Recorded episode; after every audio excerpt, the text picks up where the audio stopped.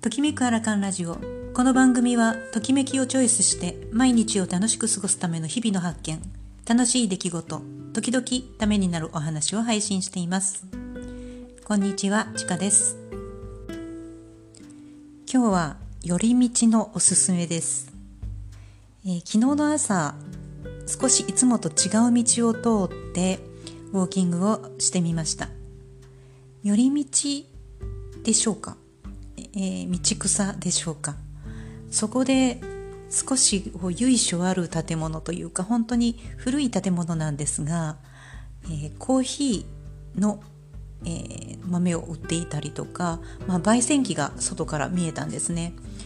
すごくそれがなんか風情があって素敵だなと思って一旦通り過ぎたんですが、えー、お店が、まあ、朝早かったんですけれども開いていたので立ち寄ってみました。え、そこでもうそろそろなくなってしまうなという、え、コーヒーの粉お客様用の、え、コーヒーの粉を買って帰ることにしました。なんかでもこれがすごく心地よくってうーんその店主の方と、まあ、軽く会話も交わしたんですけれども何でしょうねすごく開放感になったというかただコーヒー豆を買っただけなんですけれどもうんなんかいつもと違う行動がすごく思考パターンを変えるような感覚に陥りました。寄り道って実は思考を柔らかくしてくれると言われていて毎日の単調な繰り返しの中に寄り道を取り入れることで、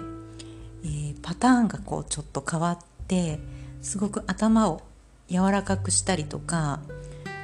そのちょっとしたこう温度の違いとか空気感が違うっていうことを体験することでなんとなくこう柔軟性が心にもできるし頭の中もなんかこう整理された感じがするんですよね。例えば朝の忙しい時間だと寄り道の時間を10分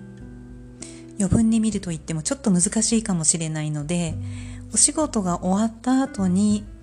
少し一駅前で降りたりして寄り道をしてみるって意外といいかもしれません。仕事が終わった開放感というものもあるのでまた見る目も変わってくるのではないでしょうか。うんなんかこういつも